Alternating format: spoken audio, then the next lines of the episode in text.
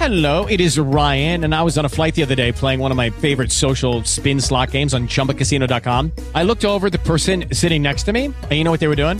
They were also playing Chumba Casino. Coincidence? I think not. Everybody's loving having fun with it. Chumba Casino is home to hundreds of casino style games that you can play for free anytime, anywhere, even at 30,000 feet. So sign up now at chumbacasino.com to claim your free welcome bonus. That's chumbacasino.com and live the Chumba life. No purchase necessary. VGW Group. Void were prohibited by law. See terms and conditions. 18 plus.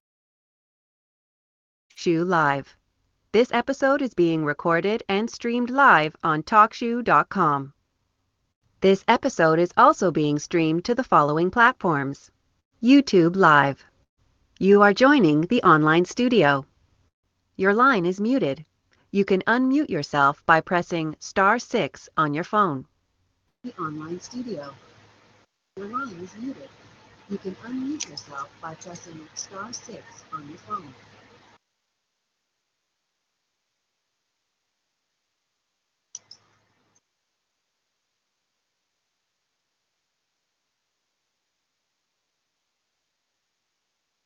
Power to the truth.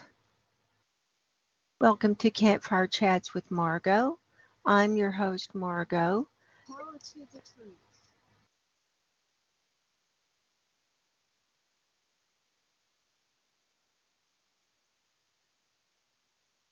I don't know why there's that echo. I've got to get that figured out. Hang on. Can people hear me? This is Margo and this is Campfire Chats. And if you're over on YouTube and you can hear me and you can see the screen, if you'll type something in in the chat room, then we can get started. And um, hi, Louise. How are you today? Can you hear me okay?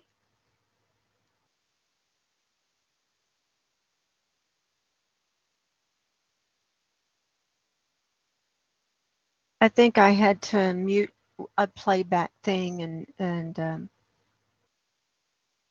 bandwidth came in. Um, let's see. Yeah, I re yeah I refreshed my page. Hi Valhalla, how are you? Is can everyone see the? I've got the um, show page up. Can you hear me okay? And then we'll get going here. We're still waiting to build an audience a little bit. Okay, thank you, Louise. I'm glad you can hear me. Hi, Valhalla. I've got eight watching over on YouTube. I've got a couple of people over on TalkShoe. Oh, I've got a lot of people on TalkShoe. Let me see who all I have here. Um, well, Robin's here. Hi, Robin. How are you today? Oh, I've got people on TalkShoe. Let me see. Unmuted. Hi, Robin. Oh, hi I've there. Got... Hi. I'm glad you're here. Thanks for joining in. I, I, I was, you know, I just got the live stream started over on YouTube, and I've got um, quite a few guests over here on TalkShoe. I see Sandy. I see Angel. Is that you, Earth Angel? Um, it looks like she's just viewing. Sandy left the call. Maybe she'll be back. I've got guest 10 and guest 4. Um, looks like they're just viewing. Let me see what's going on in the chat. Uh, yeah, Earth Angel, it works. Um, are you in the studio? Are you just, did you join the online studio so that you can, you can see the screen share?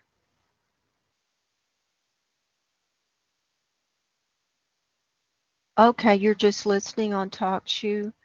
Okay. Um, if you're in the online studio, studio, you'll be able to see the screen share. If you're otherwise, you'll have to look at the YouTube live stream and see the screen share over there because we're gonna. I've got. We're gonna be sharing a lot. Okay. Um, all right. I'll let you figure that out, and we're gonna move forward here. And um, I have. Uh, someone on the line from area code 410 would you like to tell us who you are so that you know we just kind of like know who's here? Area code 410. Hi, this is Margo. Would you like to tell us who you are or are you just listening? And thanks for joining us. Well, um, I guess people are not ready to call in yet. There's Valhalla. Hi, Valhalla. Um, are you just viewing or I I think when it's when it's kind of light colored, they're not actually in the online studio, but when it I am. Sandy, Sandy you I'm you, here. you figured it out. Awesome. Yeah, well, I'm using my Gazunga dollar dollar Mac tonight, yeah. and Yeah. yeah, and I forgot to do it on um, Chrome, so I had to go back out, come back in. Right. But I might have to like walk out, walk back in because my husband just made spaghetti.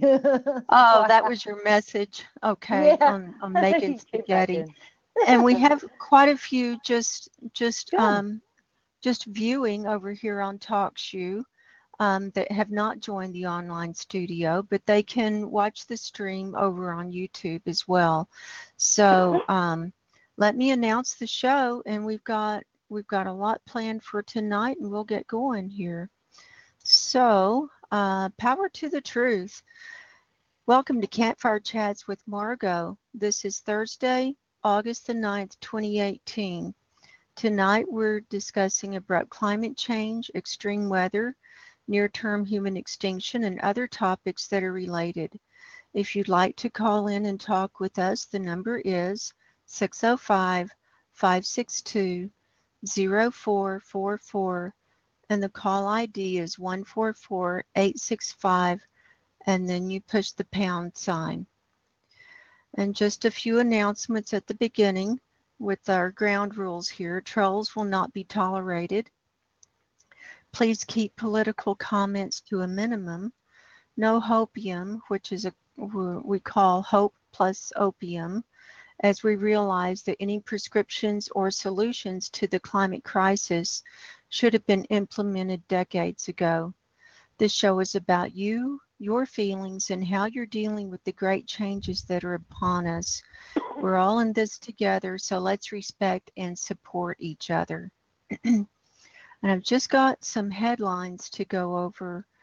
Um, well, I've got one headline to start with, and it's um, it's an article from Reuters News, and I'm just going to read that to start with.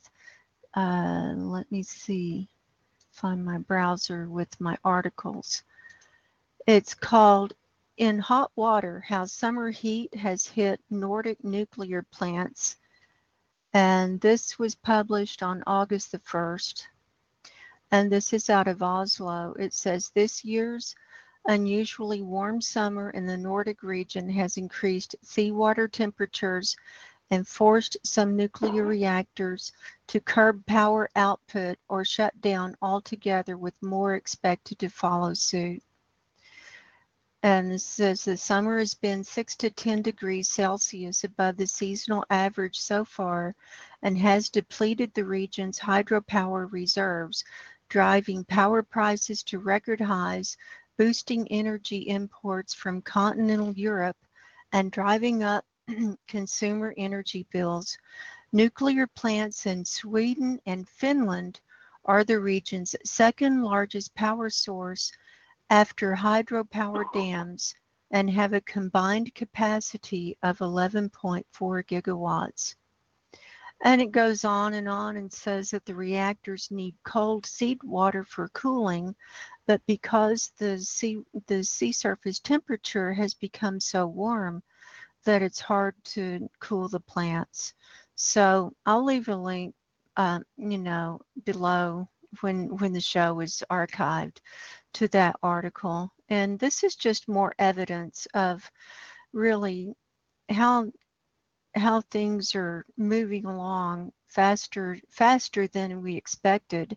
We're going to be talking about some of that today and Robin and I are going to hit the highlights with Arctic sea ice. We're going to start off with that and then I've got um, a, an, a document that I'm that I want to share with everyone, and we'll we'll go around talking about our level of awareness in in um, the abrupt climate change, uh, but climate distru- dis, um, disturbance or whatever you want to call it and how we're dealing with it and what and there are really five stages to it and this document outlines it all and i think it'll help us reframe what we're doing and what what we can do in order to um, go forward in our lives with these these hard times ahead of us because the hardest part first of all the hardest part is not knowing what we're facing. And then after that once we come to the realization of what we're facing how do we deal with it? And you know how do we move forward in these last few days and weeks and months to come and have a meaningful life and a meaningful existence so we're going to be talking about these things tonight as well so um, Robin, let's get going with you. Um, well, hi, welcome. I chat with you all the time on on Facebook, but I hardly I this is only the second time I've heard your voice live, so it's good to have you here with me tonight. I'm really happy that you could join us. Thanks, it's my pleasure. How's the weather in New Zealand? Is it still like really warm? Uh, oh yes, it is. And I had an interesting conversation with our weather people the other day, and I established just how exactly they uh, there's this huge anomaly between what the weather temperatures that they report and what I'm measuring. Uh, it turns out uh, that they use models that are based on the average temperatures to tell people what what what uh, the weather the temperatures are going to be today. So they're they're often about three or four degrees out because uh, uh, what we're seeing is nothing to do with the average. right. So they're not actually actually um, telling you what the actual temperatures are. No, they're just averaging no, them. out. and, and yet, when you go on the internet, I mean, you, you go on you, you wonder whether you're going to have a hot day or a cold day, and that's what you get. You get these inaccurate figures. You know, Right. I'm just day to day basis. It, it, it's it's absolute nonsense. But I mean, Yeah. Yeah, you get a lot of discrepancies. I've found that as well, that it's hard to get good data. And we found that wi- with the, that Navy website, didn't we? I explained that in my live stream last night, but with the two different data sets and their different data modelings and it's that was crazy, wasn't it? How we discovered that. Yeah, oh, absolutely. I'll just mention one thing before we get on to the Navy, uh, Yeah. because it, it's on my mind and I would love to know what other people think about this. I just saw a video put up by Robert Fanney, Robert Scribbler, saying uh, from NOAA, and they're, and they're saying that um, July uh, was the 11th uh, hottest um, uh, you know, temperatures on on record, vying with 1998 and then uh, I, I saw a report that California has seen the record highest. So was the rest of the Mhm. country freezing? Is what? Well, was the rest of the country freezing? If, if like it was just California that had the hottest, right? the 11th uh, highest temperatures on record. I mean, uh, Yeah. Yeah, it's it's it was hot worldwide, and we saw that in in the Yeah, data and in the daily reports. how do you get those figures? It's, it's beyond me. hmm Yeah, it's it is it's crazy, and we're when we were you know we were basically in this worldwide heat wave, so that was that was crazy. Um, I've got some shots from today up, um, just playing. This is let me go back. Okay, here's our climate reanalyzer sea ice and snow cover from today, and we'll just get this ice report out of the way so we can move on to other things. And you can see a diminishment of ice more in the Beaufort Sea. It's falling away on that left arm too. You see that? And it's getting thinner in this area up on the northwest part. And it's also starting to break up. We saw on uh, on the NASA satellite view, it's starting to break up um, within the 80 degree north latitude on the west side, and then on the east side, it's well within 80 degrees north latitude. So that's from Climate Reanalyzer today. This is from the um, Navy website today. This is the ice concentration, and you see it's becoming much less concentrated and even over the North Pole, where it has been in this area is where it's been the most concentrated. We're seeing um, it come down more into the yellow regions. And then this is the ice speed and drift. And we can actually see two different directions. And it goes in a counterclockwise motion with the way the water moves and then the ice moves and breaks up. It comes around from the north and down to the south and then to the west and then back up and then it splits off about at this midline and then there's a part that circles around um, to the south. So I find that interesting, and that can also give us a clue as to where things are breaking up or going to be breaking up.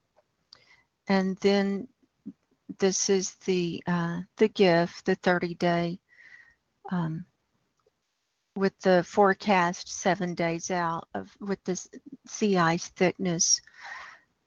So we can see within the next week or so it's, I mean, it's really dwindling. It's like I I just don't even have words for it. Do you, Robin? no, no. It's just beyond words to me. It's just I'm just sitting here watching it, and here's today where we're at. And this is sea surface temperatures. And this is what that article that I just read was talking about how, like, here's Norway and with the sea surface temperatures so warm, especially in this little inlet area, it's too warm to cool down the nuclear reactors. And in here, you can see that it's well over, it's like up into this black zone, and that's 22 degrees Celsius. So, how they think they're going to cool down those nuclear reactors is beyond me, you know, and then they shut them down, and or, you know, it's a whole combo plate. And then, of course, it's warm all around the sea ice edge, and then the water comes up under the ice and it's warming from underneath. So it's just a mess. It just looks like a mess to me. And then we're back to our show page there. So, um, What do you want to talk about, Robin? Oh, let's go. I'm ready. I, I need to switch my uh, screen share. Um, hang on a second. Hang on. And let me get the correct browser window up here. Um, um, um. Okay. Let's do our sea Now I'm going to share the screen again. Window and share. Okay, here we are. So we saw the climate reanalyzer. Um, let's just pop back over here and go over a few things. Now, this is interesting because most of the temperature over the Arctic is above freezing. And especially over the North Pole. And here are our lines where where they intersect is where the North Pole is. And then this aqua color is right around freezing, but the rest of it is above freezing. And so and it's still daylight there. It's still constantly daylight. Now the the earth is starting to tilt away from the sun up there. So the sun is starting to move down in the horizon. I mean towards towards the horizon a little bit. And um, as it keeps moving down, then it's it's less heat. You know, it's not as hot. So we will see um, a little more cooling going on there, but um, it's still quite warm up there. Here's our two meter temperature anomaly. Greenland is quite warm and it's warming up as well. And they're worried about the glaciers melting a lot there. And we're not going to do the whole world. I did that last night. We're just looking up here in the Arctic. And then it's quite warm up here um, in Siberia and in the Arctic Sea there where that um, East Siberia ice shelf is. And then here's our snow and ice cover again. And here's our sea surface temperatures. It's just a different scale, but it's showing the same thing as what we saw in the Navy and sea surface temperature anomalies. And you can see all these red and browns where it's a lot warmer than it normally should be. And it's really like pouring in from the from the Atlantic a lot warmer and that's causing this whole influx of warm. So there's that. Do you have anything to say about that, Robin, before we move to the next one here? Yeah, just noticing that a, it's a sort of cold pattern off the coast, you know, the East Siberian uh, ice. Oh, thing right here, the blue. Yeah, that's unusual, isn't it? Yeah, Yeah. So, yeah, it's crazy and it's so hot right next to it, but then it's got the blue, which is like colder than than normal. And the same right here in off of Alaska and Canada. And here too in in the this uh, Laptev Sea, it's it doesn't make sense. It just I don't know. I mean, this is my first year to to be studying this stuff, so I don't have I can't say well last year it looked like this, you know, cuz I don't know cuz I wasn't watching this before this year.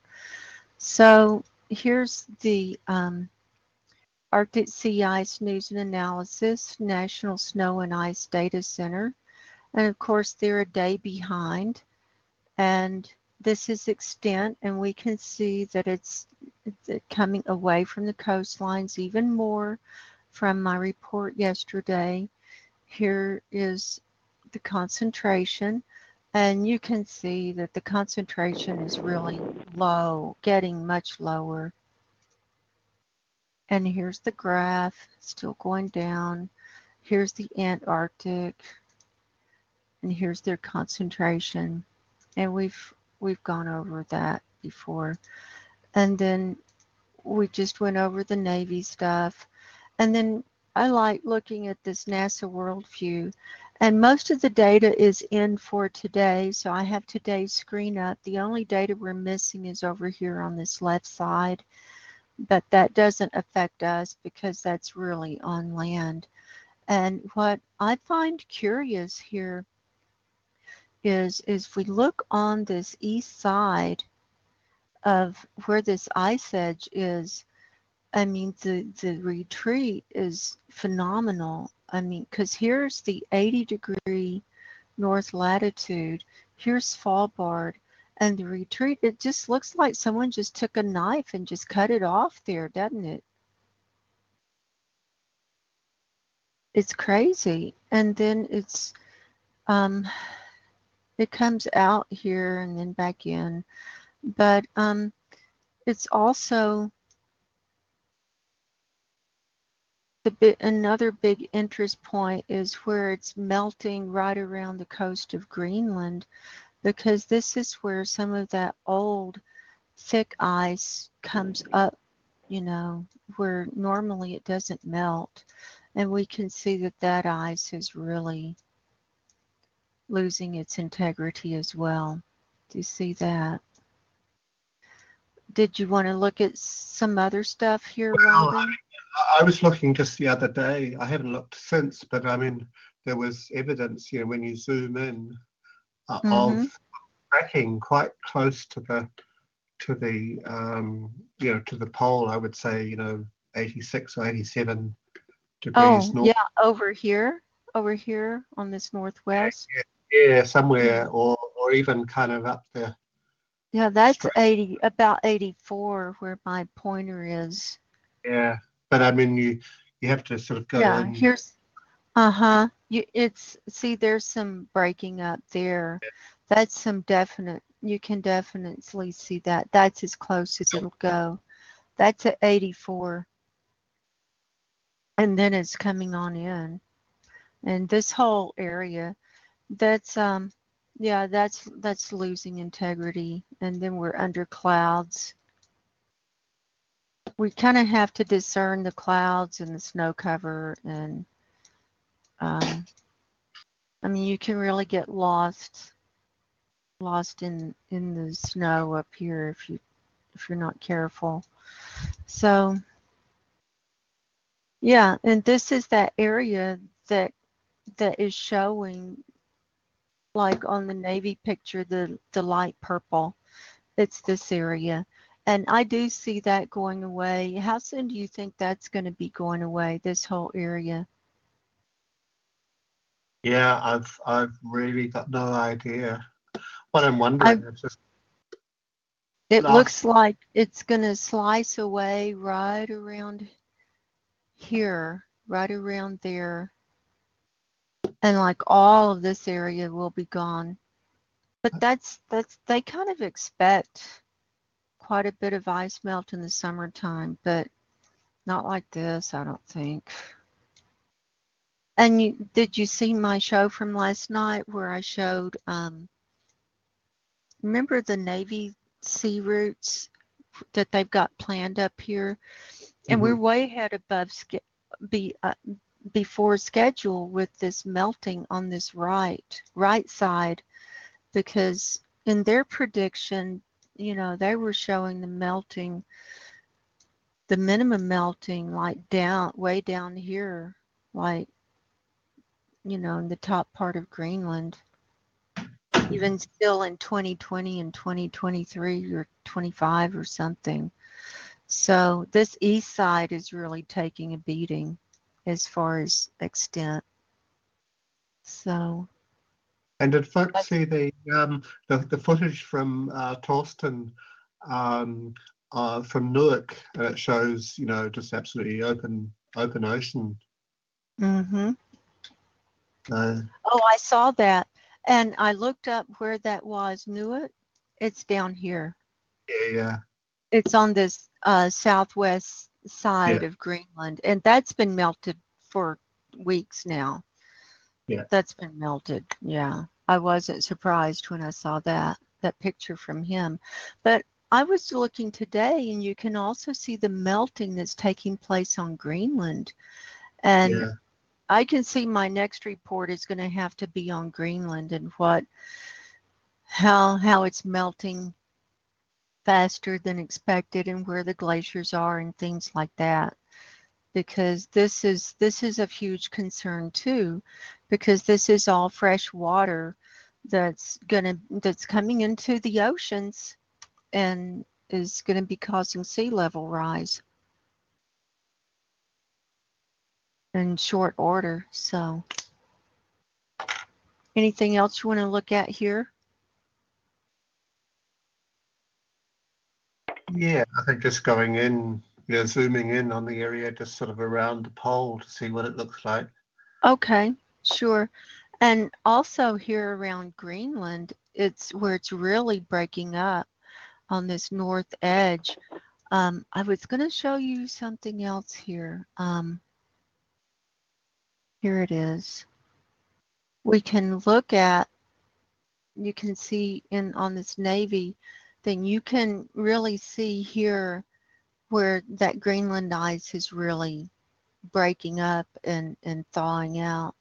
So we can use this kind of as a guide This is Well- how I do it. I use that as a guide and then I go back over here and look to see how it's breaking up.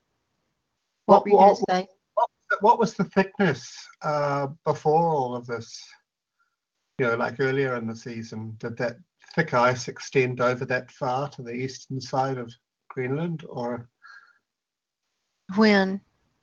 uh, you know where you're where where, uh, where you're seeing all the melting and where it's separating off? Right Uh, here? Yeah, yeah, yeah. How thick was that ice before that sort of Well, disappeared? We can, we can look at it like when, what date do you want?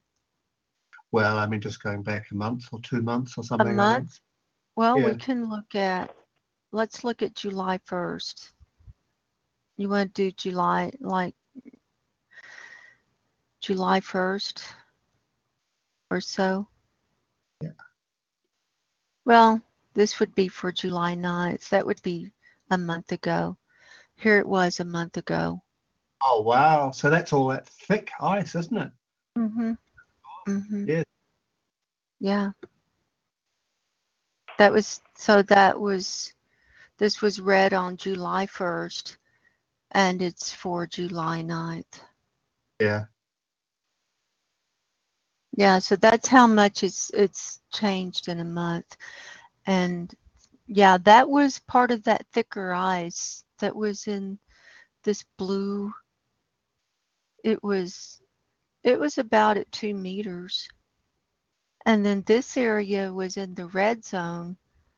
That's up here at like above four meters, a little tiny bit apart, uh, like on right on the coast.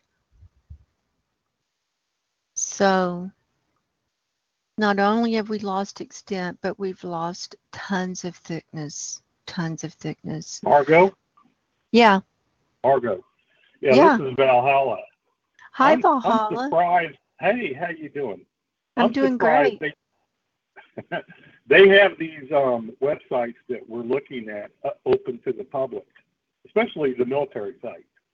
hmm I mean, Yeah, aren't well- they giving them, spilling the beans?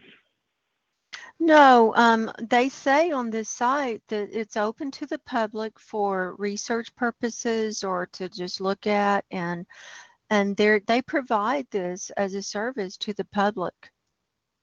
They do say that okay, on the website. so, so what happens when the ice drops to like very, very extremely, the MSM cannot ignore it anymore, and they're reporting there is very little ice at the North Pole. Seems to me that they would be like making this, you know, hush hush, you know, on the QT. Well, I don't know. I mean, I just know that this is a public website. It was hard to get Yeah. to. It was hard to find. Yeah. and you know it was kind of tucked away and you can look up here this is not a normal www dot web address it's www7320 Yeah. dot And i mean you'd a, never guess a, this you'd never guess there's some this sort of there's some sort of message that pops up that says that your um, I, IP is not private or something. It kind of scares me off. Oh well what popped up for me was it said that it, their their uh, security certificate Right. was expired. And did you want to go ahead and and you know it was part of my web browser. It blocked it and it said you know there's secure it's this https that's a special um, special kind of um, certificate is it called a security certificate Right. and you have to purchase that and keep that up to date every year and it's for um, secure websites that for secure information and for passwords and things like that so that Uh, so that um, it's secure yeah A couple of weeks ago, there was um, one polar satellite. It was a weather satellite or something, and it went down. And so the um, uh, deniers or Maunder minimum types um, were saying that uh, they deliberately took it down because it was showing too much um, ice. I don't know if you heard that. That was like three weeks ago. i didn't hear that i know that on um, on this other web on this on this National Snow and Ice Data Center, they did put up an announcement um, back in July saying they were going to be testing their satellite and so some of the data what might not be accurate or might be missing and it was a certain Right. time period like between it was around july 12th or something like that i did i did announce that but i didn't see any i didn't see Right. hardly any missing data but they you, did you know, when you when you zoomed in on on the actual pictures, not the models, but the pictures, and you showed the Mhm, ice all broken up, mhm. that that pretty much freaked me out. yeah that- this that is the real just- deal Yeah, it's the real deal, and a lot of the white that's covering it is um, clouds. right So underneath those clouds is broken up ice cubes. Mm-hmm. Right. Like right here, that's clouds. You Hmm. can see where I'm moving my pointer. That's clouds. And you have to kind of learn to read what's clouds and what's not clouds. Right. And one one thing that does help me is I'll go over to Climate Reanalyzer and look at precipitation and clouds, and I it'll there's not much really showing here, and I don't really know how to do Earth Null School. Everybody says learn how to use that. You know, I can't figure that out. No one's. I I just I don't I don't have the patience for it right now. I like I like the sites I found, and I'm I want to master the sites I found and figure those out as much as possible because we can get a lot of data from this from these certain sites right here and so you can see like this wavy stuff is clouds. You can see that. And this wavy stuff is clouds okay? And so we're looking through a lot of clouds. But when you zoom in you can see through the clouds you can see the ice edge is right here. That's the ice edge. You see that? Yeah. where it's Yeah, it. it looks like lace. Yeah. And you can see the water the blue water there Yeah. You see more water than you see ice. oh yeah i wish Yeah. I wish we could get one of these satellite views where it could take out the clouds, where it could filter those out, and we could really get a good view. It would flip us out, I'll bet. I, I think so. We'd And probably be and also. Yeah, you're you're a big help with me. I mean, I could probably go to these sites myself, but I'm I would be um, off put of being able to analyze it as well as you do, and I appreciate that. Oh, It- thank it's you. helped me. It's helped me a lot to understand the situation, and also you mentioned last night um, the GLB and the uh, AEC uh, ARC. models, Mm-hmm. ARC, the ARC model, Mhm. and uh, you know I would have never, I wouldn't have even picked up No. the date. You that wouldn't know. You know where it says, well, where it says 2018 06 14, I, I wouldn't even been able to make sense of that. So hmm you're big help. Huge Well, help, thank you. it. Well, I kind of have an eye for detail, and I was a legal secretary for many years and worked in quite a few law offices. And you That know, you got, you got to get an eye for detail for that. Plus, being a musician and you know, recording and I- stuff like that. And I think know, that I- during World War II, they used a lot of women for detail um, mathematical things and also looking at um, spy, spy photographs, hmm reconnaissance. And they had women analysts who could patiently look at the detail. That's hmm my problem is patience and not having much of it. Yeah. Well, I've gotten a lot of patience in my older age. Oh, by the way, I look back Well, I, I think we're about the same age. I'm I'm I'm the elder here. I'm 64, so I'm the elder Okay, in my. So Well, I'm the I'm the next senior down. Have you have you taken your early social security? Have you taken retirement Uh, yet? No, not yet, but might as well. I did. I you took know. it as soon as I could get it because I knew that the time was short and I Yeah. I couldn't face going back out into that rat race. I was I was I was done. I was just so and done if you hadn't, we wouldn't have you. We wouldn't have you now doing this for us. No, you wouldn't. You wouldn't have me So- doing this. Thank so thank the universe for um that happening. Well, it was because of health reasons too. I just couldn't go back to work because of my allergies. I just I can't go and I can barely go shopping, you know, and then I have to come and take a shower and decontaminate myself and Decontaminate, yeah. And, Yeah. and that brings up a couple things, if, if you don't mind me bringing it up. yeah, go ahead. Uh, well, you mentioned the fires close to you um, in California and the uh, Oh, it's awful. It's awful. and the particulates and mixing that in with global dimming. Uh, I'm not sure if you're familiar with the global dimming effect. Oh yeah, I am. Okay, okay, so that's that's a lot of dimming and loss of um, sunlight that's going on with the particulate and um, uh, the regular global dimming. And so, but apparently, um, it's still the temperatures in some areas are extremely high. Well, we've got a lot the- of surface level ozone too. I mean, the surface level ozone is off the charts.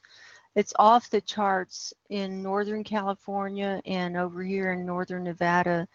It's literally off the charts. And that's just, and, and of course, the ozone layer is very thin and it's thinning around the world because of all this sulfur dioxide going up and chewing it up and so that's that's also um, making things feel hotter and so we're getting more UVC and UVB and stuff like that in and it's it's a mess it's a mess Uh, oh it's the biggest. oh It's the biggest chemical experiment the world's ever seen. it's awful hey Robin look did you do you see this little red line here I found this earlier and I wanted to ask you do you have any idea what that is No, not the foggiest clue. I'm zoomed in as close as I can go, and uh, certain places they have these little red lines. I don't know if they're markers or bayous or is that how you say it?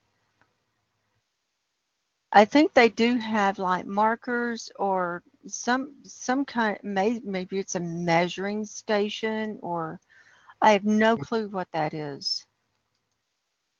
Yeah, it just makes me remember back in 2012, they they still had cameras there, and you could see. I've got a Oh photograph yeah, on of, of all the. Yeah. uh, melt melt pools, but I think they've all broken down, so you can't see anything. Well, this is right at 88.6 Yeah. north latitude.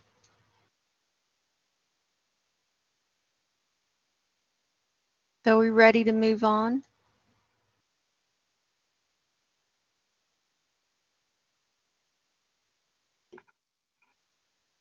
Have y'all seen enough of this ice? Are you ready to move on? I mean, I Yeah. can leave it Yeah. up.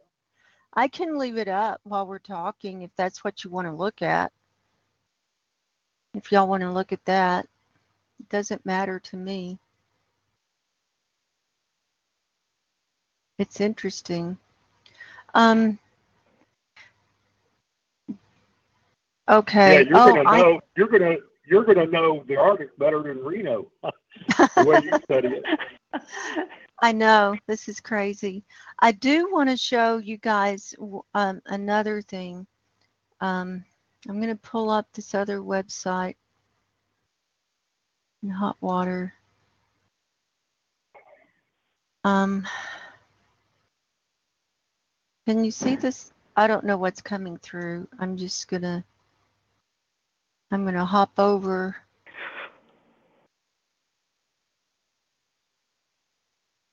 That's coming? uh-oh. I'm looking at YouTube to see what's hopping over here. Okay, it's my Arctic sea ice. I have no idea what's going on in the chat or who's over there. Sandy's over there. I've got 30 watching over at YouTube. Um, okay, I'm going to get back to what I'm focused on here. I'm not going to focus on the chat over at YouTube. Um, Robin, I do want to go over this this other thing. I'm going to share a different screen now. Hang on a second.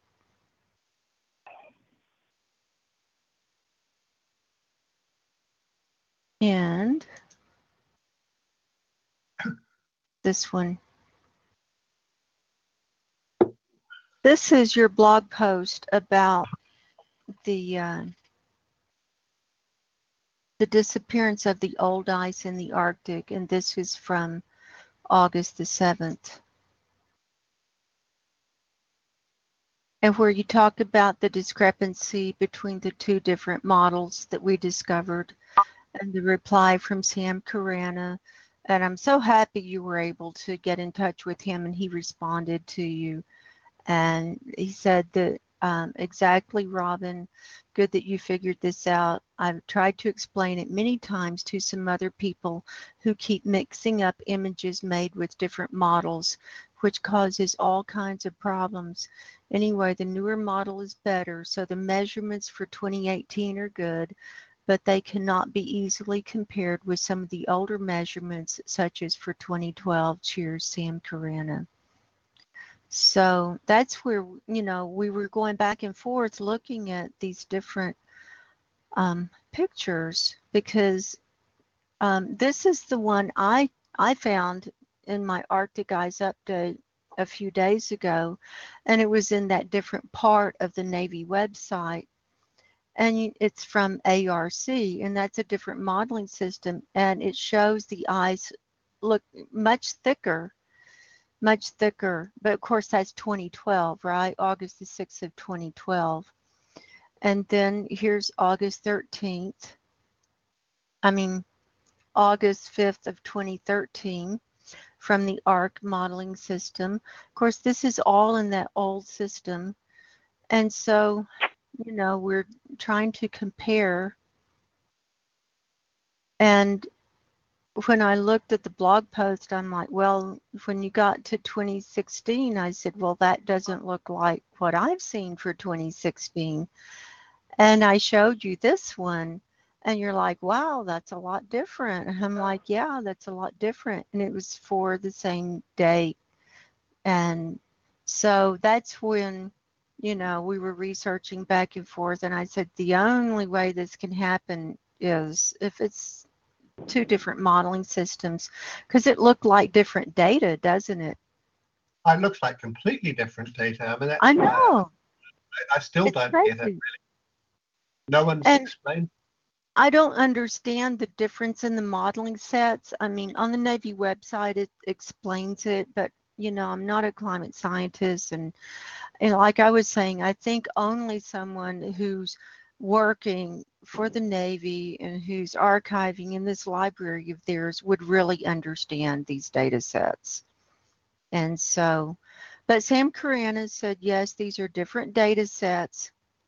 And so you can't compare, you have to use one data set or the other. You can't compare um, and get accurate, the accurate readings if you're going to use different different data sets. So that's so so I'm going to stick with the GLB, which is the modern data set. That's the one that's that the Navy is using, that they're updating all the time, and that shows the sea ice much thinner down through the years even. And see, here's ARC, and we can, and this year that's all that's available to us anyways, the GLB. This is the global forecast system, the global ocean forecast system. And, but I do want to show this website that you found, and I don't know if this is a website you already knew about. No, I There's- just, I just, I just Googled it, you know, How did you Uh, find that? And I found, and this is what I found. Well, I think it's interesting that you found this because here is this climate deniers website, um, and they're saying that the Navy is making the sea ice disappear with data, but that's not true. And see what they're using is the two different modeling sets. And so somebody knew. And see, it's from 2017. So somebody knew, somebody had to have known that there were two different modeling sets because you have to go to two different parts of the website to get these images. So whoever put this together and put this article together absolutely knew that it was two different models. Okay. And then they're trying to say that the Navy is cooking the books and trying to make it look like the sea ice went away and all this stuff. And so this is this is an example of how there there are websites out there trying to confuse people who who are not scientists and who don't do research and don't know any bit different and don't know any better and they trust a skeptic you know they trust someone who's skeptical who's questioning and on and on and on. But you know this is just this is typical of how of how they you know i think it's a government funded website to to lead people off the track? I don't know. I don't know what to think about this. But and i've seen other videos where people use like comparison. I saw a video recently where this guy was using a comparison with these navy data sets and it used like four or five years of data and all of them were from the old old data set except for the re- the most recent one. It was from the new data set. And they were like oh look how much it's melted this year. So that's what i wanted to show everybody. And i'm done with all of that. I'm done with talking about that. I'm done with thinking about that. So there's that is that do you have anything else to say about this robin or No, anyone else Not, uh, not really. I mean, it still does mystify me. Uh, you know, and I, I'm not, have, have, do they explain why they were changing their, you know, their models? no they didn't explain it but apparently they had a period of overlap where they were they were um, going to the different different modeling different gathering of the data and where they were doing and analyzing it. And so that's why we have an overlap period for several years. But that would make sense to me because if you're um, a government agency like the navy or the military you don't want to jump from one one different modeling set to another overnight because you want to work out the bugs you want to make sure of how all the testing and all the entry and analysis you want to be sure of that before you make the complete switch over. So i can understand that. All I can understand, uh, say is really, I really miss uh, Peter Wadhams' data that he was collecting for 30 years from, from a submarine underneath the ice because uh, yeah, there was no doubt about any of that because it's physical. i didn't catch all of that what did you say at the Ah, beginning Well, I mean, Peter Wadhams, you know, used oh to right go every year and he was measuring the ice thickness, uh, you know, physically, you know, um, you know, Mhm, from a submarine. mhm. And so, you know, he probably didn't need to use any models. He just had the raw data, you know. Right. I sort of miss Right. that. Yeah, and you know, it's hard to it's hard to get that anymore. Okay. Does anyone have anything they want to say about this before we move on? I'm gonna pop over. Well, Anyway, well, I got, I got one last thing to say about it. Okay, okay, Valhalla. It's just that um, the deniers um, sometimes use these sort of things to say that um, look, the models are way off, or they're using different models, and they basically use this as one of their um, um, weapons against uh, um, climate change to say right. that they're lying about it, that they have that they're screwing with the models. You know, they're screwing around with the models. Mhm. Right. They're messing with the data, and so that that to me, I mean, as soon as I hear that, you know, the deniers using that, you know, uh, people believe them. The people believe that that the models have been screwed with and toyed with and changed, and believe it. Mm-hmm. Mm-hmm. That's right. and it and it's similar to the uh, I think it was the East Anglia email problem where the uh, university, some climate scientists in the UK, they sent some um, emails that had some wording, you know, uh, that was a little like we changed some of the substance, and they jumped on it and tried to say, here, see, there, it, it shows that they are manipulating the data. Uh-huh. That it's all a bunch of bunk. Mm-hmm. So that's my only comment about it. Yeah. Yeah. Oh, Absolutely. That's that's what I was trying to point out too. So. And I, Yeah. I'll, I'll make one last comment on that too.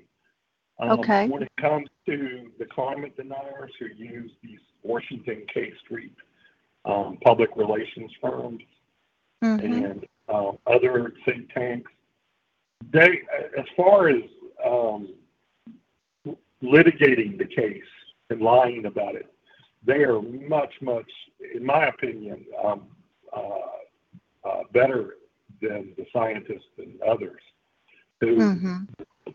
gets um, just run all over by people like that fake Lord Monckton and others who are Mhm. good at lying. You know, I look at it like um, the O.J. Simpson case, where he just had really good lawyers who were Mhm. able to confuse the jury and all that, and get O.J. off when he did it. You know, just using tactics. But anyway, Yeah. oh well. Yeah. And it's so hard to know the truth and to sort through. And it's a full-time job. I mean, and I I have to sort through everything before I present it, you know, and it's it's hard. And people send me stuff all the time. It's like, well, I can't really use that because, you know, that that's not doesn't that doesn't sound right, doesn't feel right. And then I start doing the research and sure enough, it's not right. So, Yeah, and, and, and it's general talking points that climate change deniers use over and over all the time, such as um, the scientists are trying or getting paid off, or they're trying to get research grants and things like that. That and other things that they use over and over. You see on all kinds of websites. Um, that's just talking points. They're just parroting it and Right. they're, they're successful at it. People want to believe it. Unfortunately, right. Yeah. And people, it's hard for them to think and it's hard for them to, to discern. And it's overwhelming.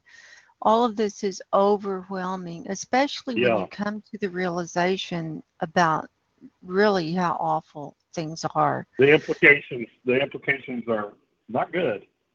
They're That, very not um, good. They're definitely not good. Um, okay, I'm gonna. taking the Let me comments, s- um, uh, Margo. What? Are you are you checking the comments? I'm checking. Um, G7, your comments are not helpful over here. They're really not helpful. So you're being removed. Goodbye. G7. How do we make comments? Huh? Who's that? You hear that? Uh, my name is Marshall. I'm in Port Townsend. I'm listening, Hi, Marshall. I'm How are you? hi. Oh, are you One just called in I- on the phone? Yes, I did. But I'm I'm looking at the computer also, and I just turned the computer down. One thing I'd really like to say is, Robin has been unbelievable. I, I've been watching him. He has educated me. I've been glued to him for five years, six years. I don't. I've lost track. And I just want to thank him for his site and, and all the things he's done to educate me and, and of course you but you know like he got me going and I just uh can't say enough about him and I I hope he's well. I I want to try to help him out with his health problems but anyway, I'll, I'll I'll leave it at that and and, and listen and I guess I just answered my own question. I mean, how do I make a comment?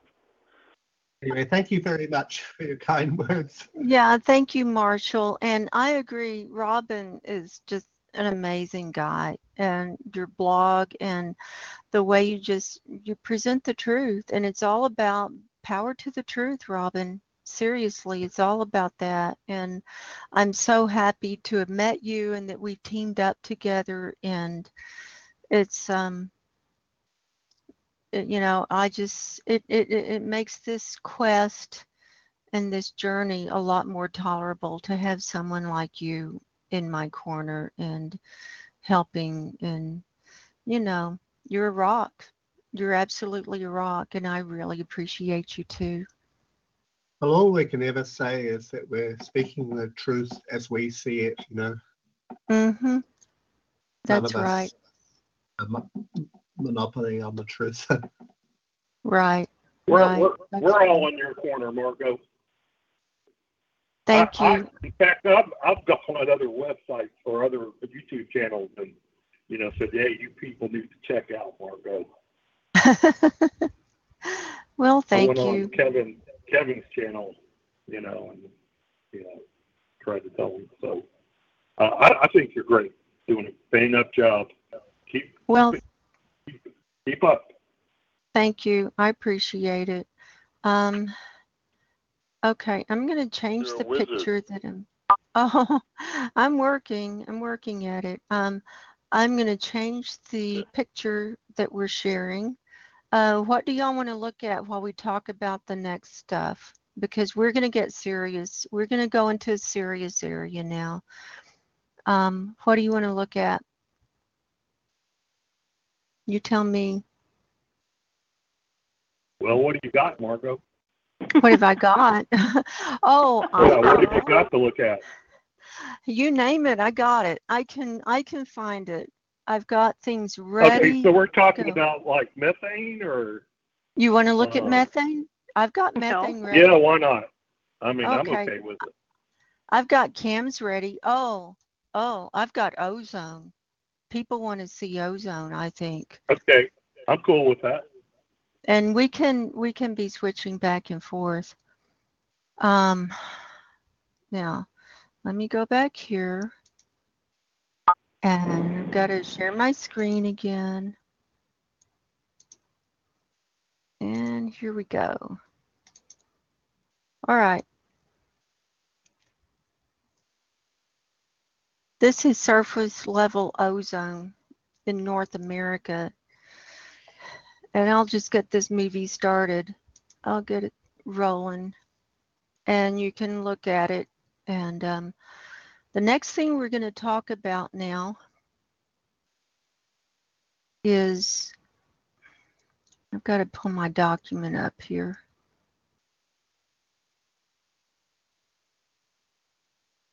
me find my folder. We're going to, it's called Climbing the Ladder of Awareness. Has anyone heard of this, this document, or this idea of climbing the ladder of awareness? Uh, no. Okay. Bring it on. Okay, this was sent to me by one of my YouTube subscribers um, uh, uh, what's his name? Uh, I get a I get a brain fart when I'm on the spot. Um, I can't remember his YouTube name, but anyway, so oh, spreading rumors. This came from spreading rumors, and it actually was presented on the Guy McPherson uh, on his forum. The first place I ever saw it, and I don't know if Guy McPherson or McPherson, however you say it, was the first one to come up with these five stages of coming to awareness but it's really interesting. It's really good. And so this is climbing the ladder of awareness. So I'm just going to read through it and then we can go around the room and talk about kind of what stage we're at and how we're dealing with things. And if you're stuck in one one level or another, like in despair or not knowing what to do and and things like that, because this is this is the next step. The first step is knowing what's going on and then the next step is what are you going to do? What are you going to do with knowing all of this? Because it's a huge burden. Okay so climbing the ladder of awareness when it comes to our understanding of the unfolding global crisis each of us seems to fit somewhere along a continuum of awareness that can be roughly divided into five stages the first stage is dead asleep. At this stage, there seems to be no fundamental problems, just some shortcomings in human organization, behavior, and morality that can be fixed with the proper attention to rulemaking. People at this stage tend to live their lives happily with occasional outbursts of annoyance around election times or the quarterly corporate earnings seasons. And I think we know that most of the people that we know are in that first category. I think we can all agree that most of the people that we just come into contact with in our daily world are dead asleep. Okay, uh, stage two is awareness of one fundamental problem. Whether it's climate change, overpopulation, peak oil, chemical pollution, oceanic overfishing, biodiversity loss, corporatism, economic instability, or socio-political injustice, one problem seems to engage the attention completely. People at this stage tend to become ardent activists for their chosen cause. They tend to be very vocal about their personal issue and blind to any others. And we all know people like that. Stage three is awareness of many problems. As people let in more evidence from different domains, the awareness of complexity begins to grow. At this point, a person worries about the prioritization of problems in terms of their immediacy and degree of impact. People at this stage may become reluctant to acknowledge new problems. For example, someone who is committed to fighting for social justice and against climate change may not recognize the problem of resource depletion. They may feel that the problem space is already complex enough and the addition of any new concerns will only dilute the effort that needs to be focused on solving the highest priority problem. Stage four is awareness of the interconnections between the many problems. This is where you're connecting the dots. The realization that a solution in one domain may worsen a problem in another marks the beginning of large so large scale system level thinking. It also marks the transition from thinking of the situation in terms of a set of problems to thinking of it in terms of a predicament. At this point, the possibility that there may not be a solution begins to raise its head. People who arrive at this stage tend to withdraw into tight circles of like minded individuals in order to trade insights and deepen their understanding of what's going on. These circles are necessarily small, both because personal dialogue is essential for this depth of exploration and because there just aren't very many people who have arrived at this level of understanding. And I, I think that a lot of people in in this you know in the discovering of these these things you know this is kind of the level that they're at in these communities. And this is why we need to come together in dialogue. And then the final stage is step five awareness that the predicament encompasses all aspects of life. This includes everything we do how we do it, our relationships with each other, as well as our treatment of the rest of the biosphere in the physical planet. At this realization, the floodgates open and no problem is exempt from consideration or acceptance. The very concept of a solution is seen through and cast aside as a waste of effort. For those who arrive at stage five, there is a real risk that depression will set in. After all, we've learned throughout our lives that our hope for tomorrow lies in our ability to solve problems today. When no amount of human cleverness appears able to solve our predicament, the possibility of hope can vanish like the light of a candle flame, to be replaced by the suffocating darkness of despair. How people cope with despair is, of course, deeply personal, but it seems to me there are two general routes that people take to reconcile themselves with the situation. These are not mutually exclusive, and most of us will operate out of some mix of the two. I identify them here as general tendencies because people seem to be drawn more to one or to the other. I call them the outer path and the inner path. And this, I'm still reading the document, so this I is whoever wrote the document. If one is inclined to choose the outer path, concerns about adaptation and local resilience move into the foreground, as exemplified by the transition network and permaculture movement. To those on the outer path, community building, and local sustainability initiatives will have great appeal. Organized party politics seems to be less attractive to people at this stage, however. Perhaps politics is seen as part of the problem, or perhaps it's just seen as a waste of effort when the real action will take place at the local level. If one is disinclined to choose the outer path, either because of temperament or circumstance, the inner path offers its own set of attractions.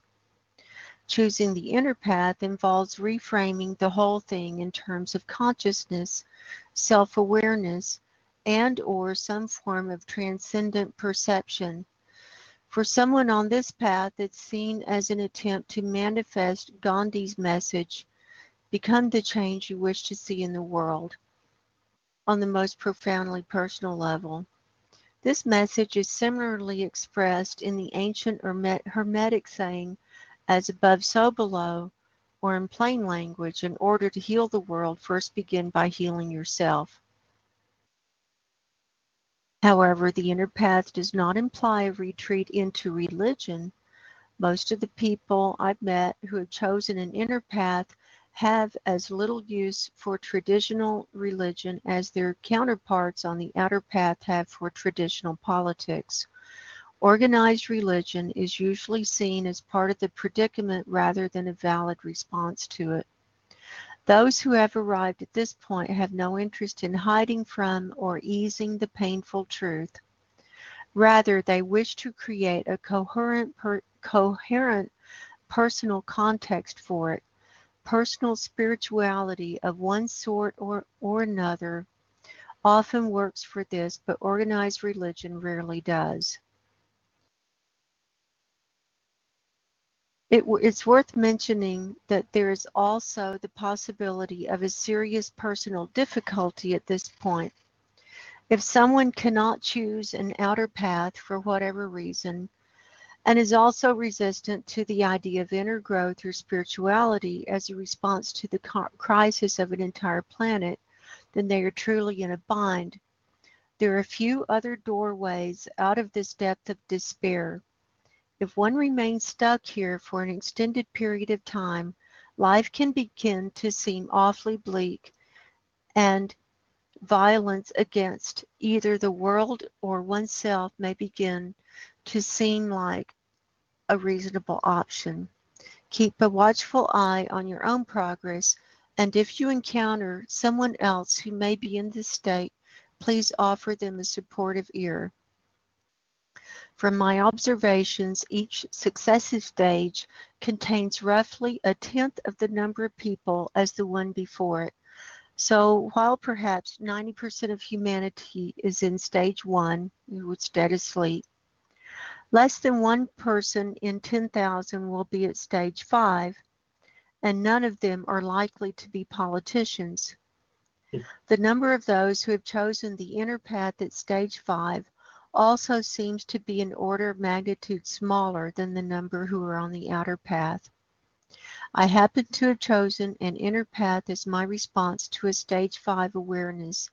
It works well for me, but navigating this intermittent transition, shift, metamorphosis, call it what you will, will require all of us, no matter what our chosen paths, to cooperate on making wise decisions in difficult times.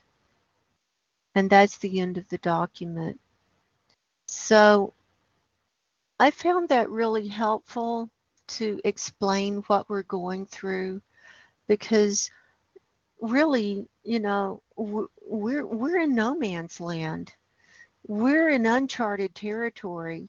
We're at the end of an age and at the end of we're in the sixth mass extinction and to think of the end of life the end of human species uh, human life the human race the all the species on the planet maybe the all life in creation you know it's hard it's hard to grasp and it's hard to fathom and as you're coming up the ladder you have you have challenges and you have eh, I, I call it pulling off the belief reality cap and it opens your consciousness up to more awareness of the of your world and understanding what's going on.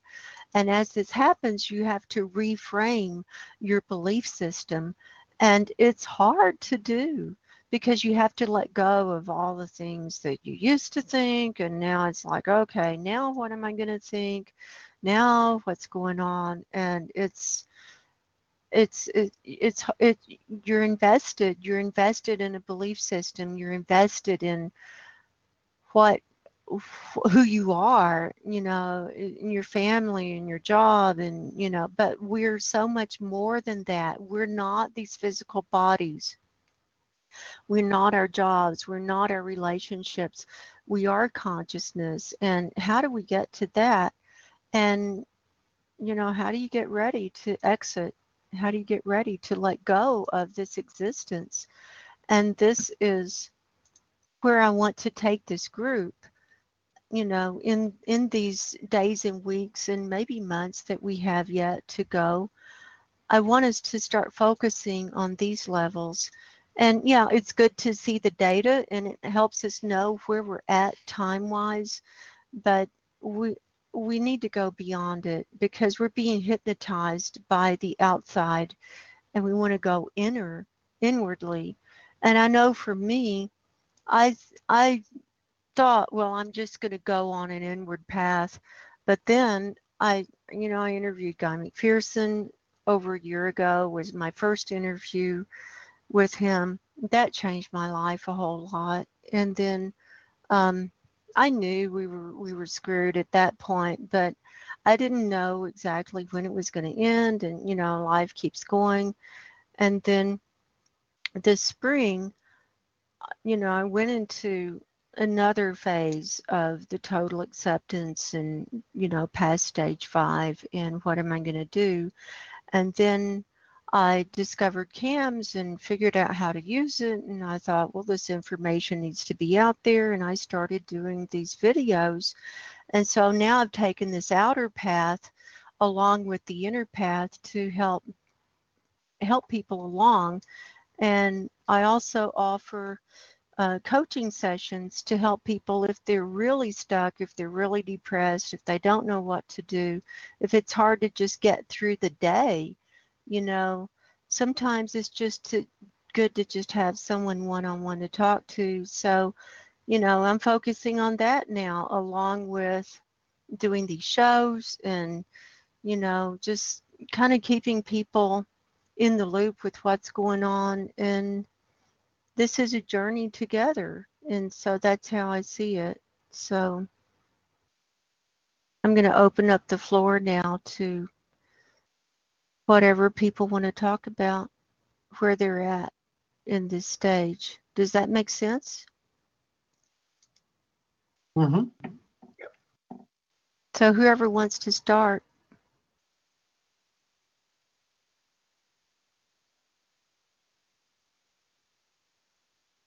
We can talk about where you're at in these stages. Well, well, one thing that people don't talk about a lot is fear and being scared. Mm-hmm. Mm-hmm. You know, and they they talk about being depressed or Mhm. lost or worrying about their kids or whatever, but they don't talk about you know, just the fear of it. You know, the whole experience being scary. Mm-hmm. And fear is from not knowing, not knowing what's what's coming up, you know. And when I was studying hypnosis, and and I have um I have training in clinical hypnotherapy, and my my specialty when I went through the training was stress management. And when when you're talking about fear, it's because of we don't know. It's the fear of the unknown. And and if you know what's ahead, then you can you can kind of prepare for it. And so the mind wants to fill in the gaps. You know, it wants to fill in the gaps. The conscious mind wants answers. It wants wants to not ha- leave anything left to doubt or chance or the unknown. And so it's going to try and fill in the gaps over and over and over again. And um, it just um, when it can't do it, it has a it has a conundrum and so it goes it goes into this dichotomy mode and um, that's where the fear comes in. But yeah fear is a big one marshall. I was that marshall or valhalla that said that? Valhalla. Valhalla okay i didn't know i couldn't Well, recognize it- the voice but go ahead. Uh, and an analogy I like to use, it probably won't ring with most people, but like the soldiers landing on Normandy Beach or Iwo Jima. You Mhm. know, I'm sure that before the landing, everybody was hyped up and anxious and scared. And then once the um, boat ramp went down, you just went into it, and you you were just dealing with it. And really, probably the fear probably went away Mhm. or lessened. You were you were dealing with what was in front of you, which was people trying to kill you. Mhm. Mhm. But the anxiety before the anxiety before the event is really high. I know it is for me. Mhm. And it's always like that whenever I want to do something scary. I'm Mhm. very anxious before it happens, but when it's happening, the fear pretty much goes away. Mm-hmm. Right, because you're in the moment. Fear is Yeah. comes about because you're thinking about the future. You're not in the moment. And so one of the things Right. like they talk about it, you know, in Zen meditation and things like that, you just focus on what's inwardly. And one one a good way to one of the best things to do is just focus on your breath because you've got to breathe. Just bring your attention back to your breath and just notice your breathing in and out, in and out. And that's that's how I start with all of my clients, you know, to do hypnosis. You know, just take three deep breaths and just focus on your breath in and out, in and Uh, out. another thing, another thing that I do for me personally, you know, when I've spent too much time looking at abrupt climate change videos and documents and articles, I, I take a break and I go off to something completely different. Mhm, Maybe like YouTube, watch a movie or whatever, you mhm, know, and just try to get my mind off of it and try to chill out, mhm. you know. I mean, you can only you can only take so much stress, and there's Right. no doubt can be stressful. Mhm. and um, and I guess that's why a lot of us are here. You know, is, is that this stress is in us, and we're trying to talk to everybody else and see how everybody else is feeling. And I, I'm not going to, you know, I'm not afraid to tell you that sometimes I get scared. Oh yeah, I know. I agree. It's very scary. And what are you scared of the most? I'm I'm scared of um, a collapse of society and people, basically a fire in a madhouse, and my neighbors going crazy and you know doing that sort of thing scares me the most. Mhm. And um, without getting, I don't want to get too graphic or anything, but that that's probably a little too graphic and probably a little bit too much because I know that that Guy McPherson is every lecture I've seen him do, people will ask him, well, how how is this um, extinction going to happen?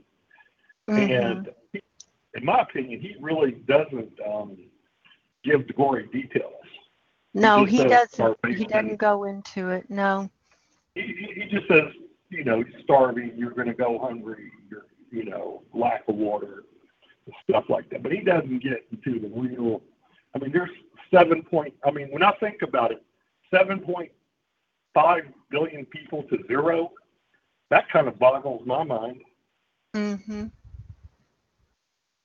And but we don't know how long this is going to take. But still, it took us um, a couple hundred thousand years to get to 7.5 billion, and then we're going to go to 7.5 billion to zero in maybe a decade. Wow, that's Yeah. pretty crazy. Yeah, it's fast, isn't it? So Yeah. where where would you say you are um in this or would you say you're at the five? I would say most Oh yeah, people yeah. in I, my group are at five and then they're just trying to do having to figure out how they're going to deal with life, right? yes, I'm I'm at five, but but without you said at the beginning of the show not to go on the hopium, um, but I reserve a tiny 0.1 percent for that black swan. Yeah. Yeah. which, which I find you know, there's no now I don't hold any hope out for it, but I was surprised they said that the peak oil was going to happen in 2012. Gasoline would be twenty dollars a gallon, and that that didn't happen. And they the economic coll- well, well what we didn't count on like the 2007 economic collapse was they were going to print up tons of money, and so they could stall it out for quite a while Right. everybody was looking for a depression in 2007. Well, it didn't happen. Um, I think there might be a tiny 0.1% chance that an unlikely, a, very unlikely event could happen. Maybe space aliens, you know, that's unlikely, Mhm. but it's not anything I'm holding any hope whatsoever out for. Right. Right. Uh, I would just have to do what I did with when I talked about peak oil and the economic collapse to look, you know, people go, well, you were wrong about that. Right. Yeah. Well, you know, they're going to keep things going as long as they can, I think, Yes. because I think they know that the end is near and um, they're just going to keep it going. That's, yeah, That's this, what this I is a whole, this is a whole different um, bag of worms compared to the peak oil and the um, economic collapse. yeah, I mean, this, this, this is not just a matter of just printing up more money and and stuff, or for the gas, oil um, fracking, doing some little tricks to, to extend and pretend. You know, that yeah, that maybe they're like you say, they're going to keep it going. And and I thought that, as far as it looks to me, they're they're just going to have business as usual until it suddenly falls apart. Yeah, I agree. I agree. I don't think And I wake up, I wake up every day thinking, the first thing I do when I wake up is to see if the power's on, if my alarm clock is on. Yeah, If the power is off, the, the first, or when the, when the internet, every time that my internet, I have the internet going down a lot. I think, oh, this Yeah. is it. And I lose the Yeah. internet connection. But it's yeah, not. So I try to keep that in mind. right. Does anyone else want to comment about what stage they're at and how they're dealing with things?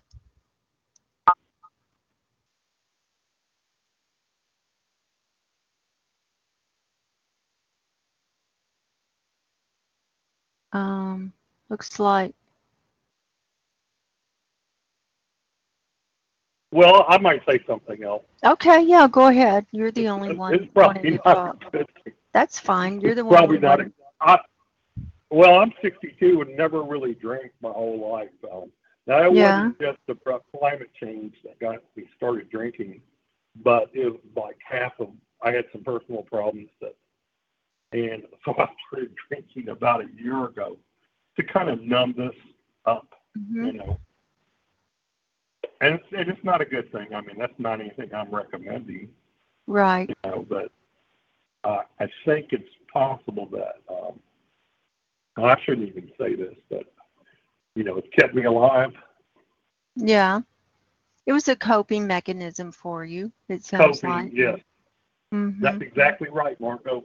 That's Mhm. exactly what it was. And it, I'm probably, you know, if right now, if I thought there was a future, I would be going to AA.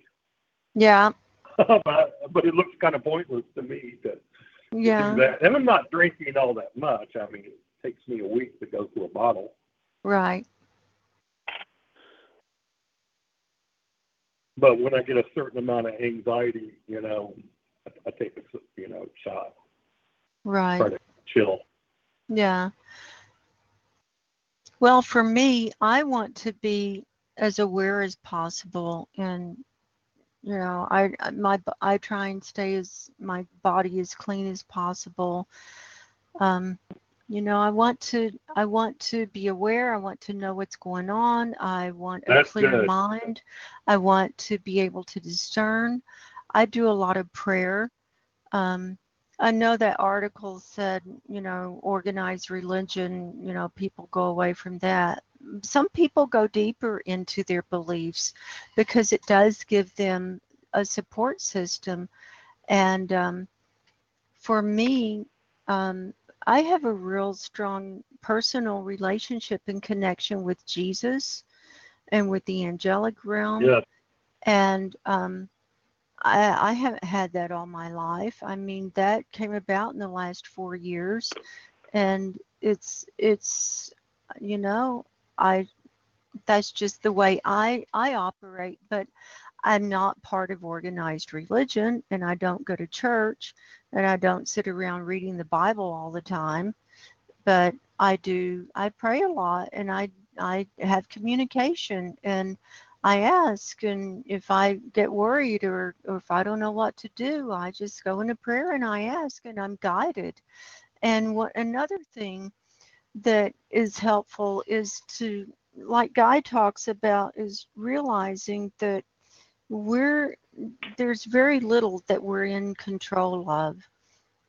There's very little. yeah, And one of the prayers that I say is to ask for things to happen for my highest good and the highest good of everyone involved in the whole situation. And I, I say that prayer for all of the every all the inhabitants you know I, I say that prayer for the earth i say for for everybody and um, for the highest good for the whole situation whatever it is because we don't know how things are going to play out you know we don't know what the big plan is. We don't know how it's we we know we're in trouble. And but we we can't plan for every eventuality. And and but we can the one thing we do have control over is how we react to things and you know just take a step back. When you start feeling that anxiety just take a step back and remember to breathe. And if you need to get distracted go watch a movie. I watch a lot of old tv series. I watch sci-fi i watch comedy i watch I watch stupid stuff just to get my mind off of things because otherwise you can't be thinking about this 24 7 and worrying about if someone's going to come in and, and rob you and kill you and stuff like that. And if they do, you know, not much you can do about it anyway because we're we're we're we're going down. We're going down. And and now that now that you mention that, there there is a movie, Australian movie made in like 2015, These Final Hours. Right, I got that. I tried watching it, came in this week. I can't watch it, Valhalla. It was too violent for me. Oh well, it gets it gets better. In the end, he does what you say. Okay. I'm not. Well, I might fast but that- forward through the beginning he- then and try it again. He he he he accepts, the, you know, the certainty of death and everybody, and he does the right thing, and like he saves that little girl and all that. So, You know, so you might want to skip the violence. There's other scenes where there's this huge party and people Mhm, are partying. Right. Uh, but I, I think that, that that movie may have a lot of um, uh, truth to, to what may happen for real, Mhm, mhm. even though there are some. Actually, I, I didn't think it was all that. I don't, I'm surprised. I, I guess there was, you know, a scene where a guy jumped in a car with a knife. You know, um, but there wasn't that much violence in it. Well, he, he had to beat up people to. Yeah, there was-. There was quite a bit right at the very beginning. I didn't make it Yeah. past the beginning, so I'm like, Okay, I, we'll skip that part. It gets, it I will. better. okay. Well, I bought it. I'm going to watch it then, but I'll skip over that part. That's probably the most violent part of that part. there. Okay. All right. Well, thanks for giving me the heads up on that. Sure, Yeah. Here to help. I, I, I Um, should, you know, I was like that when I was younger. I was a very altruistic person, and that got Mhm. beaten out of me, and it Yeah. became the opposite. Yeah. Another uh, thing, another thing um, I was thinking about, you know, sometimes we get so lost in despair and feeling like, you know, there's no point in doing anything, you know, might as well just lay in Oh, bed yeah. or whatever. Yeah. But we really need to stick with a daily routine. You know, you get up, Yes. you you know, brush your teeth, wash your face, make your food, make your bed, do a certain amount of chores, you know, and and that'll make you feel better. If you need to get out of the house, you know, go see some go out just to get, you know, get a different different perspective, a different environment. If you have someone close that you can talk to, talk to them. Um, but keep a routine is one thing. Another thing is make sure that you're eating um, eating as good as you can and you know not skipping meals unless you're trying to skip meals. But me me i'm down to eating once a day. That's all i can eat and and process and digest anymore. My body has just gone through lots of changes. But um uh, that's the exception. But you know eat healthy get some kind of exercise every day um, i have a little mini trampoline that i jump on and do a workout almost every day and i notice a difference on the days that i don't do the workout. And um, you know tend to you know personal personal needs and things and tend to others around you and your animals and other people and you know just keep that routine and that's that's a sem- semblance of normalcy because Yeah. you need a balance because if you're on the internet all the time and hypnotized by all the data it's like you forget to eat you forget to wash the dishes you forget to bathe and you know and all this stuff and it's like the next thing you know you're going down the tubes and Yeah. it's a it's a you don't want to go And we get there but it's easy it's easy to do and we need and we need as many sane people as possible.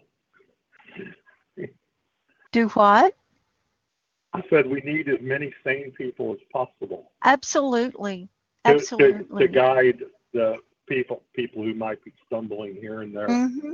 Mm-hmm.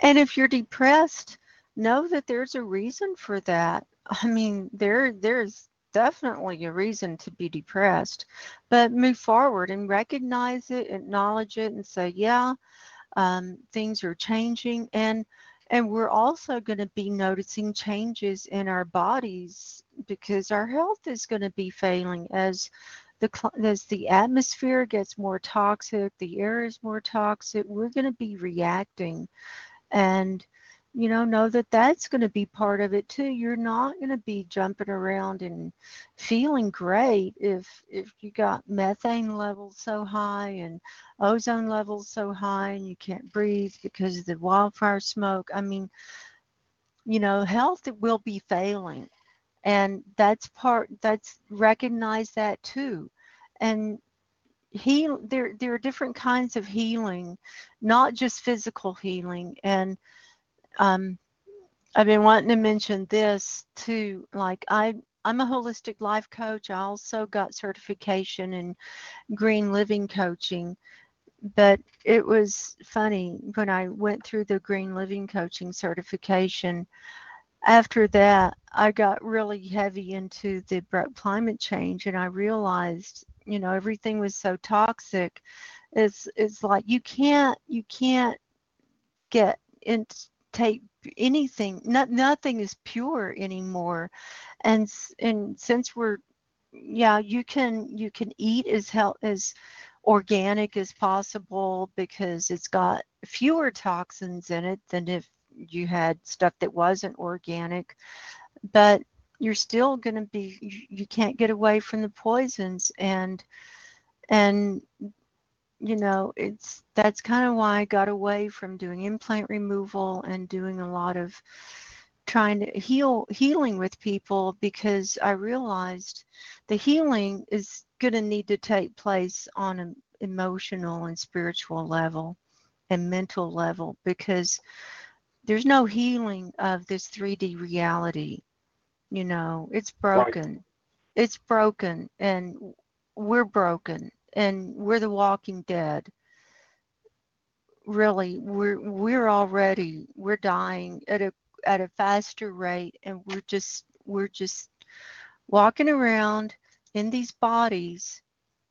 The bodies are moving around, but I, you know, they're dying at a very fast rate. And, you know, you can recognize that and accept it for what it is and say, yeah, that's part of this cycle and honor it and thank your body for serving you and and move on and be ready for the next next experience. Yeah, like getting a new car. Yeah, I'm ready. I'd like a new, I'd like a new body. I mean, this body's falling apart. I don't talk about it. I don't talk about my physical problems, but you know, I don't feel great most of the time, but I'm here and I'm doing the work. and- Yeah, but you're you're pr- pretty um, productive putting out these videos. Well, it's one thing I can do. I focus on what I can do and not what I can't do. And that's Right. another thing that you want to do as you know, if if you find an area that you can't do anymore or um you know, your health starts failing, um, you know, look at things that you can do because we have many gifts and talents that that lie hidden and you know, all you have to do is take that belief reality cap off and open up and be guided. You, you can be guided to all kinds of new areas of what you can do. You know, I, I wanted to mention something I saw somebody say in the comments that basically, you know, all the unaware um, level one people out there, you know, that you mentioned, Mhm. the word level. It's, uh, Mhm. what, what is the word? Well, that you go Dead- dead is as at sleep. Okay, but I wonder how many look at me and think I'm one of the ones asleep. you know, It doesn't matter. that, You know, once you get, you'll get to a certain point where you just don't give a shit what people think. You, it won't matter. It won't matter what anybody thinks about you because you're solid in who you are and where you are, where you are at with things. yeah. It won't matter. Well, I try. I try not to worry about too much what people think. Yeah, well, that's good.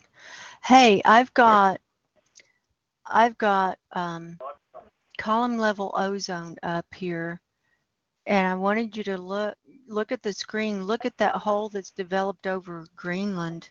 That's new. You see that?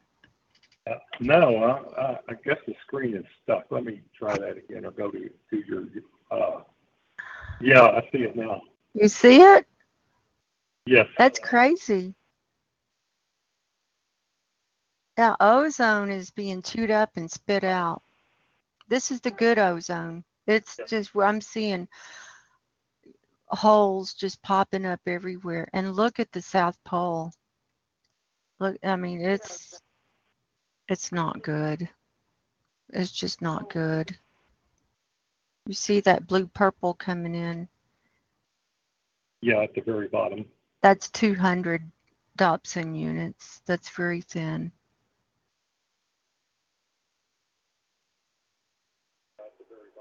Well, Antarctica is probably not a good place to get a suntan. Well, they're in the dark right now. Yes, that's true. Forgot about that. It's Yeah, it's Antarctic winter. it's there's no daylight down there for another few weeks. Well, another reason that to be a bad place to get a suntan. Yeah. Hard to get a suntan down there right now. yeah.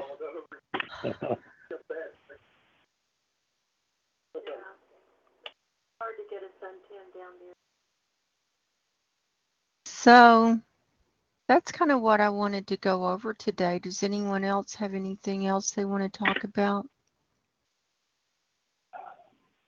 I'm gonna I'm gonna hop over to YouTube and see what's going on. Alrighty.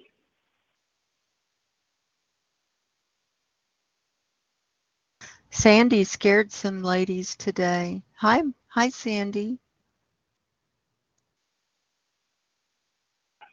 Yeah, she's well equipped to do that. I mean, in what she, I mean, in what she says, because she comes out and just says it. You know, I'm, I'm, I'm, I'm quite a bit more reticent to to say, hey, we're all doomed. You know, um, yeah, the oil companies are killing us. You know, Yeah. I'm, I'm very reticent to, to say that to, yeah, to people.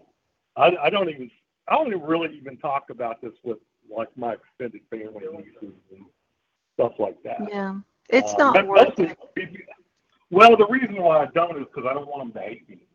Yeah, You know, and, and if I go to a family birthday party or something, you know, yeah, go, you know, he every time he comes over here, he brings up this, this terrible news. We don't want to be around him, you know. yeah. Um, so Valhalla, I, Valhalla, can Yeah. you turn turn down the sound on on the YouTube yes, because we've got some Yes. feedback coming through. already. Okay. Okay, go ahead. Oh, um, it looks like Hoptusaki wants to know the UV uh, reading in the Antarctic. Um, it's not good, Hoptusaki.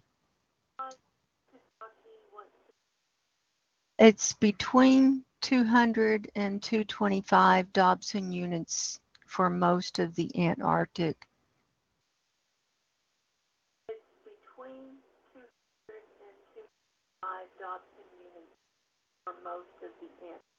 Yeah, I'm still hearing some feedback. Um, anyway, Yeah, it's, it's not me. I got everything shut down. well, it might be someone else. Let me see. But what did you say? It was 200 Dobson units where? In the Antarctic over the South In the Pole. Antarctic.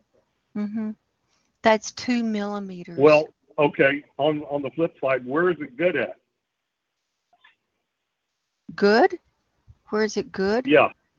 Um, well, you can, it's running right now. Um, in the southern hemisphere, you can see the yellow and the orange and the golden colors. That's thicker. So those are good. And red is good. This is the good ozone that we're showing. This is co- total column level ozone. And so you see the scale down there. It goes from yellow, like the solid yellow is 325, and then it goes up to gold and up into the red. So you can see that, right? It, that's Yes. in the southern hemisphere. Oh my gosh. Look at that purple over um over that West Antarctic Peninsula. That's really spreading out there. Now it's Okay. So you said this was the good. You said this was the good ozone, Right. and so This is the the good ozone that we want. that that ozone is mostly destroyed by CFCs, chlorofluorocarbons, Right. And sulfur dioxide and sulfur dioxide, yes, nuclear plants. Nuclear and nuclear plants. plants. Mm-hmm.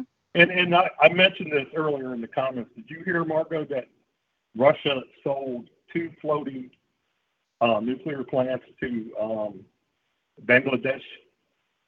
No, that's awful.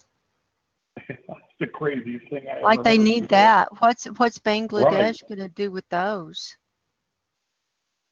Well, they're wanting to bring Bangladesh into modern, you know, uh, first, not first, but maybe second world. Uh, but it's Aren't they crazy. underwater? They, they have a, yeah, they, they constantly have mount monsoons and flooding, and they put floating nuclear plants there. Jesus. So Valhalla, have you seen? Uh, let's talk movies. Let's talk sci-fi movies. I love talking about sci-fi movies that tell the truth. Have you ever seen The Thirteenth Floor? Uh, I don't think so.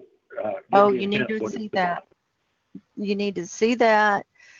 Get it from the library. Get it off Netflix or something. But that's that's a must-watch. Um, that's about um, um, this guy who goes into this computer simulation and is able to go i mean it's it's he's able to go in and ex- experience in the computer simulation uh, whatever the program is and um, anyway it's really cool 13th floor and uh, Well, I don't. I don't want to because this is so complicated and kind of off topic. I don't want to go into it, but it's the uh, simulation hypothesis uh, proposed by Bostrom, and a lot of people are familiar with it. But it kind of takes what our topic is off topic. yeah that's true that that that is that that we're living in a simulation. And I've but this kind of this but what i also see as with with the climate falling apart and everything it could be a symptom of the simulation falling apart it can be a, sym- a symptom or- of all of that too See, we're looking at these the the, the ARC and the GLB climate models. Those Uh-huh. are computer simulations. right we are we're in a computer simulation to see what happens. You know, what Bostrom called um, ancestor simulation, hmm where um, they set up a, a, a, simulation to see what their ancestors did, you know, and uh, put in certain inputs, kind of like the game Civ. Now, this is taken seriously. Uh, Elon Musk um, said that it's one in a billion chance that we are not in a simulation. That's what Elon Musk said. But Well, that's that's with- what he wants people to think. Well, that that could be. I mean, I think he's a bit crazy, a bit loony. Yeah, he looks crazy. I mean, he put a Tesla up in space. You know, Yeah. done a lot of crazy stuff, and he um, sold a um, flamethrower, you know, for people to buy. And he's talking about this is the the um, hyperloop is insane. Uh, Thunderfoot's already um, debunked that. I don't know if you're familiar with Thunderfoot. No, not really. Thunder Thunderfoot is a working scientist, kind of like Potholer. Uh, he's a working scientist, and um, he does a bunch of different videos on different things. But he debunked. Uh, he also debunked um, Elon Musk's uh, plan to use rockets as terrestrial space or flight. Instead of boarding a plane, he would board a rocket because it would be faster. Okay. And and that was pretty easy to debunk because a rocket is a bomb. It's, it's got a huge amount of fuel. That that's why at, at these launches people are miles away because when these things blow, they blow like a small atomic bomb. And he and, and Elon Musk was talking about using his biggest rocket, the BFR, or yeah, big fucking rocket Yeah. the biggest rocket. And he said that's never going to go. People are not. He said that that boarding a commercial air flight, you have like one in a hundred thousand chance of getting hurt. On a rocket, it's like one in a hundred fifty. Mhm. So Elon Musk is proposing a lot of insane um, ideas, Yeah. including the one of going to Mars. Yeah, I agree. I agree. But on the other hand, he's made a ton of money, so he's not a dumb guy, but maybe well, no. loony. You know. Anyway. Well, we've been at this for almost two hours, so I'd like to kind of wrap this up if, unless anyone else has anything else to say or anything to cover. Uh, well, are you going to have another one of these campfire chats? Yeah, I'm planning on having these every two weeks. Is this And, is this a good and day? so we're going to update. We're going to update on these Arctic map, maps to see if there's any possibility at all that ice may increase, which we all kind of doubt. But Oh, I'm gonna do, I'm gonna be doing Arctic sea ice updates every two or three days through this melt season. I, I I was Yeah. telling Robin, this is like working in an accountant's office during tax season. I mean, it's just round the clock, trying to keep up with everything. It's just round the clock. Yeah. And I just, it's, you know, you don't even get any sleep because you just want to you're watching the next the next data coming in. So yeah, I'll be doing the Arctic ice updates every two to three days. I'll be doing a at least um, the climate cast for worldwide was showing all the levels of methane and ozone and all that like every five to eight days and then the um, the uh, campfire chats every two weeks. So I'm just, you know, okay, every Thursdays. two weeks. So the next one. Yeah, one it'll be in two is weeks. two weeks from now. hmm We'll just plan on that. That seems to work for The me. soap opera of this planet. Yeah, and then we can get caught up on what's going on, and if people have issues they want to talk about, you know, we Sure, can go yeah. there. So the next one will be uh, August 23rd. August 23rd. Yeah, because today's the night, I think. Sounds like a plan, Margo. Yeah, yeah. Well, Valhalla, I've so enjoyed speaking with you and hearing your voice. And, Yeah. you know, I've seen your comments all over the place. And, Yeah. and um, I want to thank everybody who's come today to join us, either calling in or in the chat or live and or um and um I don't know if Robin is still here. Robin, are you still online with us? he's kind of grayed out. He might be offline. So 812, thank you for calling in and joining us today. Thank you everyone over here on TalkShoe and over on YouTube. I love all you guys and you know, just stay strong. Time is short and time to get your spiritual houses in order, whatever that means for you. And And we will God be you. together again. We will. We will. So we'll be back in two weeks for a campfire chat. And in the meantime, go in peace. God bless everyone. And goodbye. Bye. Thank Bye you, bye. Margo, very much. Oh, Bye. thank you. Thank you, Marshall. Bye bye. Bye, Valhalla. Thank you. Bye, Goodbye. everybody. It was Bye. really good to hear Oh, all your Sandy's voices. back. Bye. Sandy. Thank you, Oh, Sandy. I've been here the whole time, pretty much with everybody in the uh, um, the chat over there. In You were uh, in both chats. Yeah. Yeah. but then that idiot came in on the talk show. Oh, on TalkShoe. I couldn't Yeah. get rid of him. And I know only- you had to you had to close it. I had to, I closed it to registered users Yeah. and moderators. So that's what I'm going to do in the future because, you know, we don't need, we just don't need crap like that. And what he doesn't know is TalkShoe records all of these chats and that's in the archives. And Hmm. if I report him to TalkShoe, they'll have his IP address and everything and they can track him Oh, him that's down. good. I Oh, think yeah. that's a good thing because Oh, this is yeah. the kind of person that just takes the, you know, ta sucks the life out of you for Comes nothing. What in- an idiot. Comes in and ruins it. And, Yeah, you know, says that's ugly not what things. we're about.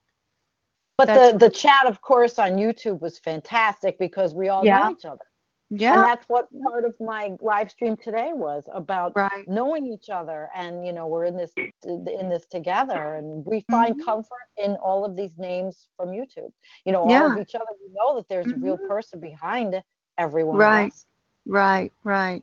And that's why I'm happy that I'm able to live stream over to YouTube YouTube because it gives people an opportunity to to have some camaraderie and to just, you know, it's like it's like um in in that article that I read about climbing the ladder about how Yeah. um, you know we're we are a closed group we are a small closed group because we this is specialized this is specialized information and people can't just come in and understand it you know you have to study you have to be open you have to be aware and and you know everybody's at a different place in their journey on this so we'll just move forward and I'm so happy that we're all here together on this journey.